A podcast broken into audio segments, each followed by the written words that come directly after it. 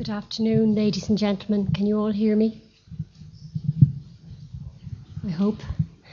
Um, you're very welcome to the lecture this afternoon. Uh, just a few housekeeping announcements first. Uh, first of all, could I ask everyone please to make sure that their mobile phone is powered off?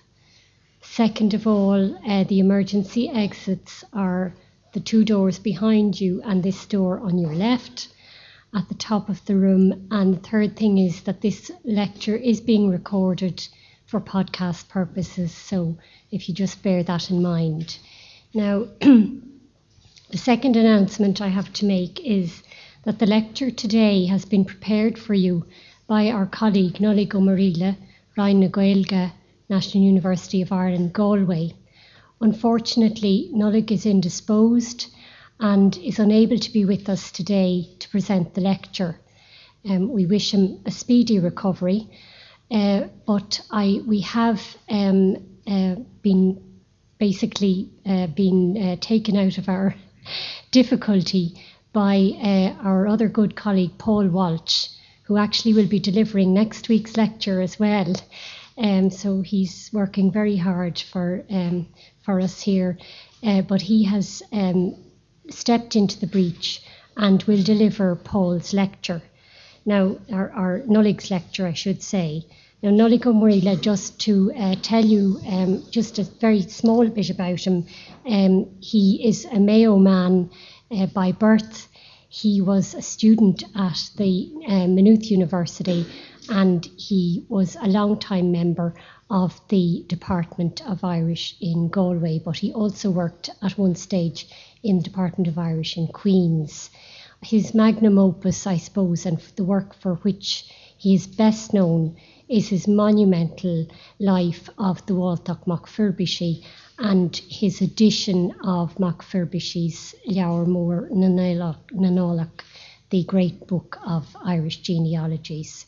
But um, he is an expert on the place names of Ireland and um, he worked uh, for some time with the Ordnance Survey, where he was a colleague of our speaker today, Paul um, Walsh.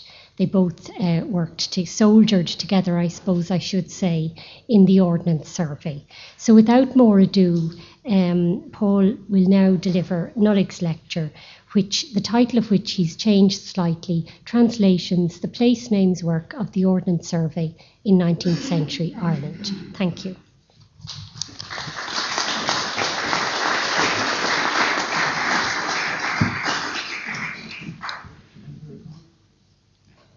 I have no problem with that. Um, again, just to reiterate what Siobhan has said, um, I know some of you are disappointed, no less than I am disappointed not to be sitting down there and listening to Nollaig, um, whom I've known for many, many years and who worked in the place names branch. I used to work in the archaeology branch across the hall from him for, for 20 years or so. So I knew him very, very well, and um, I am delighted to have been and honoured to have been asked to deliver his notes here today. Uh, so I'm reading from his own particular script. So all the words that I do say are those of Nollaig Ó Okay. Uh, the forms, whether Irish or anglicised, of almost all Irish place names in everyday use, that is, apart from certain names found mainly in urban areas of streets, roads, housing estates, etc., have come to us through an institution that was a notable part of the British administration in Ireland in the 19th century. That institution was the Ordnance Survey, whose achievements were significant, although in certain respects somewhat controversial. Its story is a fascinating and often dramatic one, and therefore, not surprisingly, has attracted the attention of one of our foremost celebrated playwrights, Brian Friel. His play Translations has won many plaudits. Certain aspects of the play may be deemed historically dubious, but, as we shall see presently, the work does raise some pertinent questions. The survey began in Ireland in 1824, having been active in England since its establishment as a branch of the Board of Ordnance in 1791. And as the name indicates, it originally had a military purpose to furnish the British government with reliable maps that could be used in the event of a French invasion. By the time the survey transferred its activity to Ireland, the Napoleonic Wars were almost a decade in the past, and its principal purpose was now to provide accurate maps for the entire country to help bring greater fairness into the levying of local taxes. Some of the maps being used up to that had been surveyed as far back as Cromwellian times in the mid 17th century and were often wildly inaccurate. The Ordnance Survey established its headquarters at Mountjoy Barracks near Castleknock Gate in the Phoenix Park. Mountjoy was originally built to house the Lord Lieutenant's cavalry escort. The overall head of the survey at this time was the formidable Major, later Colonel Thomas F. Colby. But for more than a decade and a half, from the late 1820s onwards, the man in charge of day to day was the young superintendent at Phoenix Park, Lieutenant Thomas Aiskew Larcom, who was still then in his late 20s. The work of the Ordnance Survey was preceded by that of the Boundary Survey under the direction of an engineer, Richard Griffith, who in the late 1840s and 1850s was to direct the general valuation of Ireland, popularly known as Griffith's Valuation, that indispensable aid to the Irish family and local historian. The task of the boundary surveyors was to determine the boundaries of the country's various administrative divisions in descending order counties, baronies, civil parishes, and townlands. The last of these divisions, the townland, a quintessentially Irish denomination, was also the most numerous, with the country divided into a total of more than 60,000 of these units. What we now call a townland, however, is in many cases a rationalisation of a series of earlier divisions such as Ballyboes, Ballybetux, Ploughlands, Cartrons, Tates, Poles, Pottles, and so on. Once the townland's boundaries had been delineated, the next task was to determine the correct spelling of its name, and this was where the Ordnance Survey came in. Colby, based on his experience with the survey in England, and to a lesser extent in part of Wales, laid down guidelines as to how the form of name to be engraved on the new maps would be decided. His instructions appeared in a work called the Blue Book, which was issued to survey staff in 1825. And under number 33, he records The persons employed on the survey are to endeavour to obtain the correct orthography of the names of places by diligently consulting the best authorities within their reach. And under 34, the name of each place is to be inserted as it is commonly spelt in the first column of the name book, and the various modes of spelling it used in the books, writings, etc., are to be inserted in the second column, with the authority placed in the third column opposite to each. At first, it was thought that the same guidelines could be used in Ireland. But work on the Irish maps was not long underway when it became clear to Larcom and his assistants that they faced a severe problem which would necessitate some modification of the guidelines. As they started work on two Ulster counties, Antrim and Tyrone, they realised that many of the townland names were problematical, with a wide range of diverse spellings in use. The great majority of the names were, in terms of linguistic origin, Irish, and some of them, and in other parts of Ireland many, had never been written down either in Irish or in anglicised form.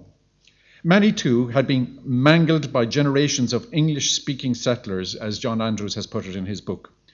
The survey staff, most of them monoglot English speakers, were totally unfamiliar with the language spoken by a large proportion of the population in those decades leading up to the Great Famine.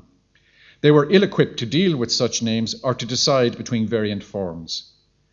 To remedy the situation, Larcom decided he must learn Irish and accordingly went in search of a suitable teacher. The story goes that while walking down Sackville Street, or O'Connell Street today, one day, he saw a sign over a door which said The Irish Society. Thinking that this body might furnish him with lessons in the language, he called in, only to learn that the society was engaged in evangelical Protestant missionary activity. They did, however, give him the name of a young man who might be able to assist him. Aged 22, just five years younger than Larcom, he was a native of South Kilkenny who had been living in Dublin for about a decade. His name was John O'Donovan, and this fateful meeting was to change the course of Irish learning. O'Donovan's lessons for Larcom had not gone very far when the latter realised that by the time he had acquired even the basic fluency in Irish, the survey would probably have completed its cartographic work on Ulster, if not on much of the rest of Ireland. He therefore sought to recruit his tutor to the Ordnance Survey as a linguistic advisor. O'Donovan resisted the invitation and instead a noted scholar, Edward O'Reilly, was taken on. Unfortunately, the elderly O'Reilly died within a few months, but not before he had shown that the post was beyond his capabilities. When approached a second time, O'Donovan accepted Larcom's invitation. He joined the survey as orthographer and etymologist. at the end of September in 1830 and immediately placed the survey's treatment of Irish place names on a completely new plane. He was to remain in the Ordnance Survey's employ for the next 20 years and as a part time employee for the rest of his life. A mysterious rift between O'Donovan and Larcom in January 1833 led to the young scholar leaving the survey. Unprecedentedly, he was accepted back eight months later, and he and Larcom remained firm friends for the rest of his life. The best explanation of why he was taken back was that, in his absence, the fledgling topographical department, as it became known, had descended into utter chaos. On his return, me, O'Donovan made no secret of his contempt for the mess his replacements had made of the department. Having put things back on an even keel, and with the help of the recently appointed head of the department, George Petrie, with whom he was already friendly, he embarked on a dramatic new departure. Up to then, he had worked at Survey headquarters in Mountjoy, Phoenix Park, studying and abstracting relevant material from a wide range of written material in various languages, mainly Irish, Latin, and English. And we should note that all that time, the great bulk of the Irish material was to be found only in manuscript form. Having mastered the written sources, O'Donovan realised that he was neglecting what was probably the most valuable source of all the oral evidence of people throughout the country particularly native speakers of Irish who were intimately familiar with the place names. O'Donovan therefore set out in July 1834 to begin fieldwork in County Down, and over the next seven years he spent a considerable part of each year travelling through county after county to collect oral material, while returning from time to time to the office in Dublin to process and compare it with the written material he had already assembled from sources in the survey or in various Dublin libraries, notably those of Trinity College, the Royal Irish Academy, and Marsh's Library. Soon he had a number of assistants, notably Eugene O'Curry, Thomas O'Connor, Patrick O'Keefe, James Clarence Mangan, and others, who helped in organising all of the written material. Some of them in later years accompanied O'Donovan on his travels throughout the country. Incidentally, there were just three Irish counties in which O'Donovan did no field work. That was Antrim and Tyrone, whose maps were already in print by the time he set out in 1834, and Cork, which he was due to visit in 1842, but which he never reached because his request for a pay increase was turned down, and shortly afterwards the topographical department was closed without warning by government order and all of the staff dismissed apart, that is, from O'Donovan himself, who was retained on a part time basis. He continued to do work for the survey for the remaining 20 years of his life, even when he was appointed Professor of Celtic at Queen's College in Belfast. O'Donovan, while working for the Ordnance Survey, penned a truly staggering amount of material, all in a beautifully clear, very legible hand. Apart from scores of literary and historical texts which he transcribed, remember there were no photocopiers in those days, he annotated tens of thousands of pages in the Ordnance Survey parish name books. There are well over 2,000 of these small format notebooks covered in vellum, now preserved in the National Archives. Until about 14 years ago, they were held in the fireproof store in the Ordnance Survey in the Phoenix Park, where they had been since the 1830s. In most of these notebooks, he wrote down in pencil Irish names of places as recorded from native speakers of the language, and later inserted a more standardised form of each name in ink, accompanied by an English translation and sometimes with additional information. Mention should be made of the fact that O'Donovan in his travels often had to suffer the nuisance of local experts, quote unquote, who might recommend utterly impossible Irish forms. For example, a man called a man in Leitrim called Old Quinn tried his patience with a series of ludicrous suggestions. Eventually, he wrote in exasperation in the name book, Old Quinn, Old Goose. The most celebrated productions by O'Donovan during his years in the survey were undoubtedly the so called Ordnance Survey letters, or O'Donovan letters, which he wrote conscientiously from every part of the country he visited. He addressed them to Larcom or sometimes to George Petrie at OS headquarters. While in later years, O'Connor, O'Keefe, O'Curry penned some of the letters, the great majority were from O'Donovan. Sometimes he wrote two and three letters a day or a night, for frequently he was penning the letters from often inadequate lodgings long after midnight. The letters are significant for a whole variety of reasons. They contain a great deal of information not only on place names and family names, but also on antiquities scattered throughout the countryside, and on aspects of Irish social life in the 1830s, as well as snippets of folklore, passages translated, almost always for the first time, from the Irish annals and genealogies, and from various medieval Irish literary texts. Their greatest importance, however, lies in the fact that all of them were penned less than a dozen years, and some less than half a decade, before the Great Famine, and often from areas that were then Irish speaking, but from which the language and even the very people were to vanish a few years later. These wonderful productions, in O'Donovan's intimately lively, iconoclastic style, full of fun and knowledge and strong opinions, are among our greatest national treasures. The originals are preserved here in the Royal Irish Academy, and nearly a century ago, a team led by the Roscommon priest, Father Michael O'Flanagan, produced a laboriously typewritten copy of the entire collection so as to make them available to a wider audience. At the moment, Professor Michael Herity is in the process of publishing magnificent printed edition of the letters, arranged county by county. To date, the letters of 20 of the 29 counties have appeared, and it is devoutly to be hoped that the remaining 10 will become available over the next few years. That, then, is a very bare outline of the remarkable pioneering work on Irish place names accomplished by O'Donovan and his brilliant companions under the auspices of the Ordnance Survey. In the remainder of this talk, I want to say something about the methodology of the survey's topographical staff and how they sought to apply Colby's guidelines as interpreted by Larcom. There are, of course, questions to be posed about the survey's operation. For example, how culturally just, quote unquote, was their approach? Did it injure the Gaelic tradition? And what alternative approach could have been adopted? If one is to assess the impact of the survey's work on the body of Irish toponymy, it is worth considering the various possible approaches. Should an attempt have been made to give the place names in the then correct Irish forms? This is arguably closer to what was done later in Gaelic Scotland or in Wales, but not altogether satisfactorily according to authorities on place names in both these countries. And should the insertion of the Irish language names have been done only where Irish was still spoken by the majority of the population? If so, how could this be established, given that the first census in which a question about language occurred was that of 1851, a decade after the completion of the Ordnance Survey's first edition? Or was the approach adopted, namely to give the names in anglicised orthography while ensuring that the forms printed were as close as possible to the original Irish, the only feasible one at the time? Of course, in the celebrated play Translations by Brian Friel, and in the writings of various authors such as Terry Eagleton and Stiofán Ó Cadhla, one gets the impression that the survey's treatment of Irish place names formed part of a grand imperial plan that was meant to harmonise, standardise, colonise, and thus civilise the British Empire from end to end, from Ireland to India, from Africa to Australia and New Zealand, and on to Canada. And objectively speaking, there is an element of truth in this, although it does not seem to have been in any way as organised or pre planned as that might suggest.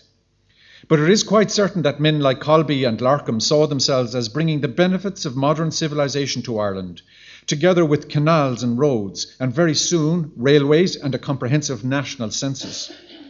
Ireland would also have the benefit of the most detailed set of maps yet produced for any country in the world.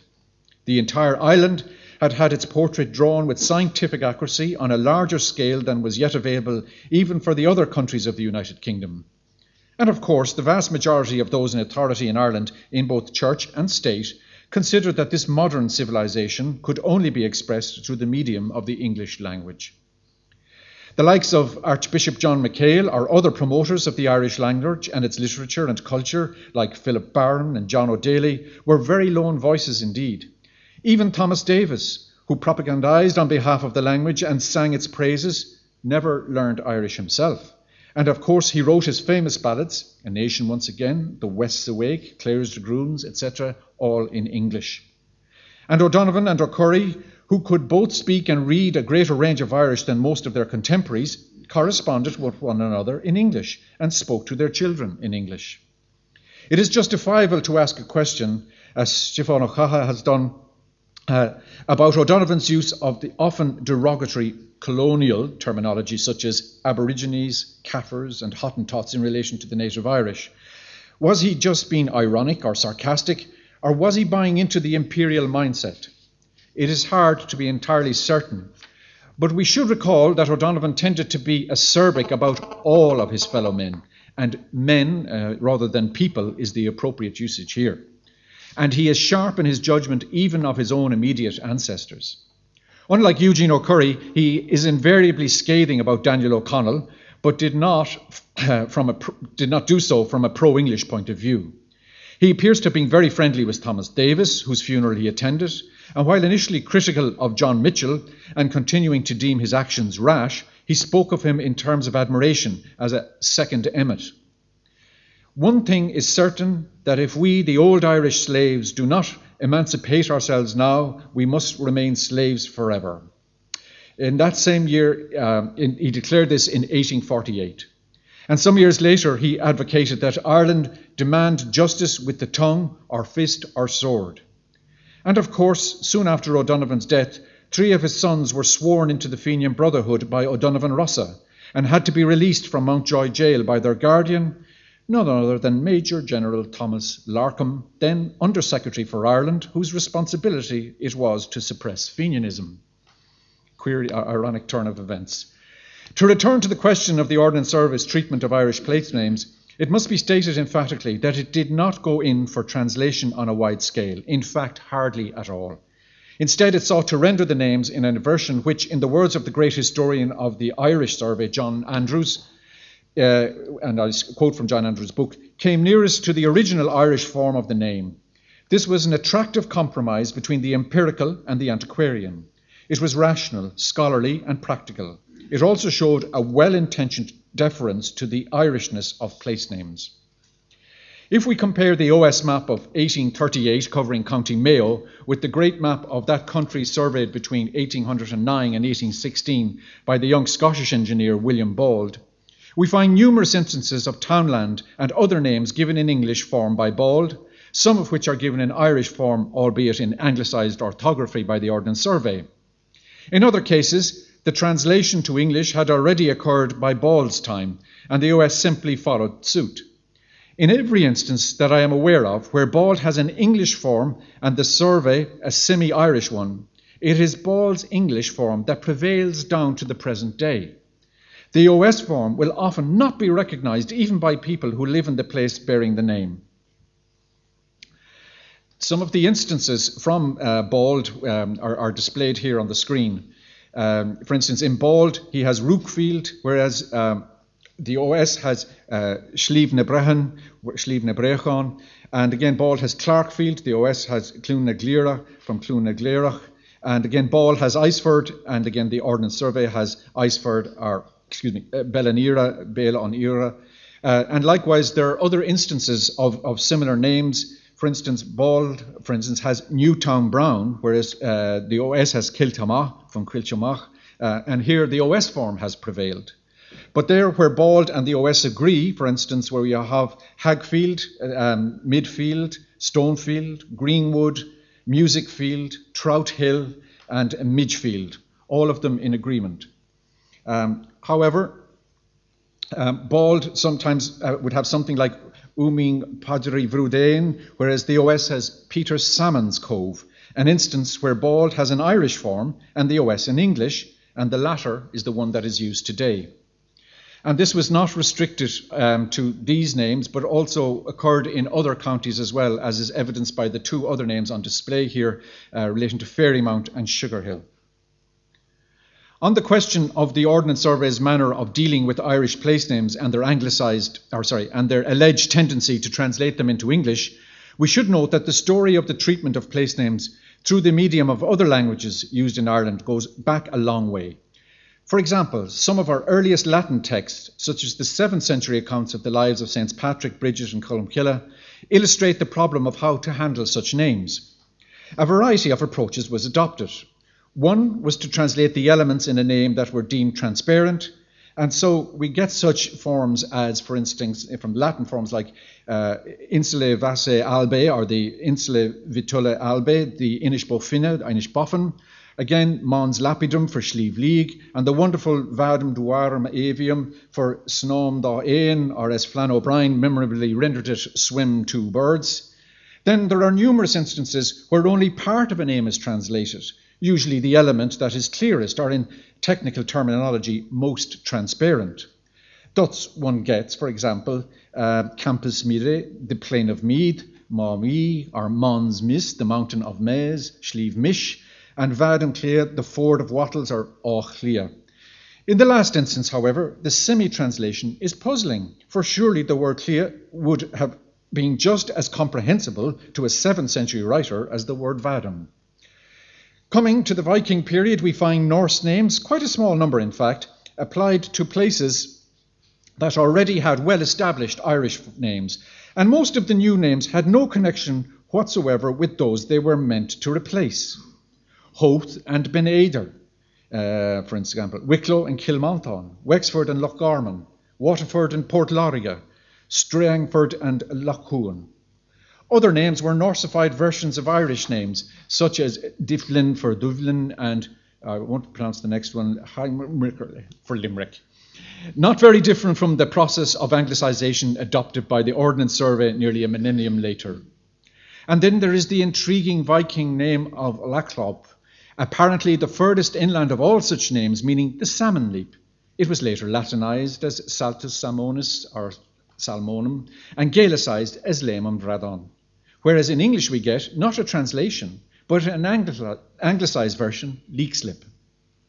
If time permitted, I could say something about how speakers of Norman French handled Irish place names, but here again the approach is not qualitatively different from that of the Latinizers and the Norsificers before them or the Anglicizers, Anglicizers after them. And that the Anglicization process was in train long before the time of the Ordnance Survey. In the calendar of Tudor Fiants, for example, there are tens of thousands of Irish place names spelt in various attempts at an anglicised orthography, while on the mid 17th century maps of the Down Survey, there are many thousands more. In this context, we may recall the words of the decree of Charles II in 1664 to the effect that the barbarous and uncouth names of places in Ireland much retard the reformation of the country and directing the Lord Lieutenant in Council to change such names into others more suitable to the English tongue, annexing the ancient names in every grant so altered. And so we come to a question that is sometimes raised. Had recognition been given to O'Donovan's Irish language versions, as was written in the name books, rather than to the anglicised versions that he recommended, could they perhaps have stemmed the decline of Irish in the later 19th century? And what would the result have been had the Irish forms been used on maps of areas from which the language had already vanished? The most honest answer is that we just do not know. Incidentally, we may note that Thomas Davis, after heaping praise on the achievement of the Ordnance Survey, suggested that whenever these maps are re engraved, the Irish words will, we trust, be spelled out in an Irish orthography and not barbarously as they are at present. But what acceptance, one wonders, would such versions really have received among the general population? There are, I think, a couple of pointers that suggest that acceptance might be very limited or grudging. We have already seen in the persistence in Mayo of English forms that were in use at the time of Bald's map, and how the Ordnance Survey's attempt to hold back the tide by using likely anglicised versions of the Irish name forms was an almost total failure.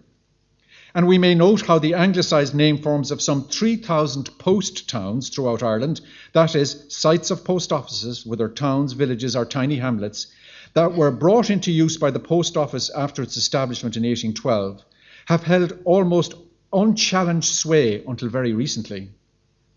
In fact, the decision of the government to replace these forms with the Ordnance Survey forms in accordance with the Place Names Act of 1973 led to howls of protest throughout the land as forms such as Dunloe, Mulranny, Spiddal, Schull, Kiltimagh, Inniscrone, Lahinch, etc., were gradually replaced on signposts by variant spellings like Dunloe, Malarani, Spiddal, well, Schull with a different Kiltimagh, Inniscrone, Lahinch, respectively. These latter being the OS forms from the 1830s.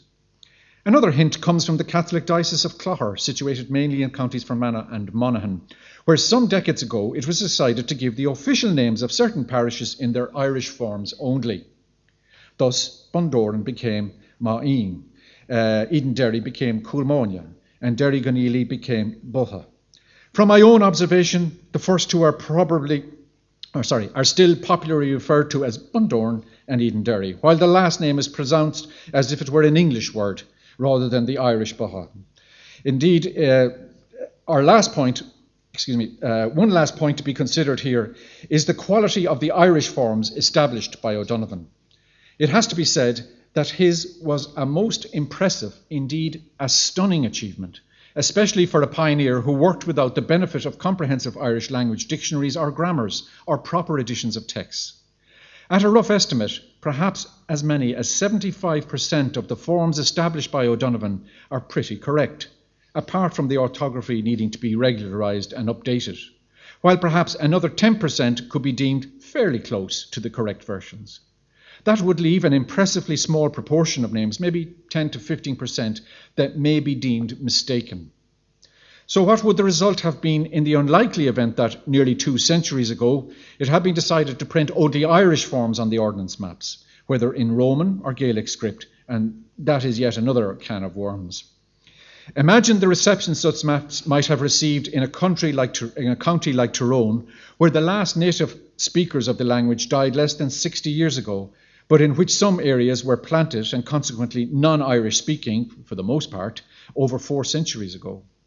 And even had such Irish language maps achieved a measure of acceptance, what would the reaction have been to an attempt made in, say, the later 20th century to update the spelling, as was done in the 1950s, with the introduction of the standardized spelling and grammar, the Caighdeán Oifigiúil? Here, however, we are moving into the realm of the what if history, of a kind we hear, say, in relation to the 1916. There is work enough for our historians to deal with what actually happened rather than what might have happened. And what happened in the story of the Ordnance Survey in Ireland and its work on place names, particularly through the labours of that remarkable man, John O'Donovan, is one that continues to fascinate and one that demands still further detailed research. These are Nollaig's notes. Thank you.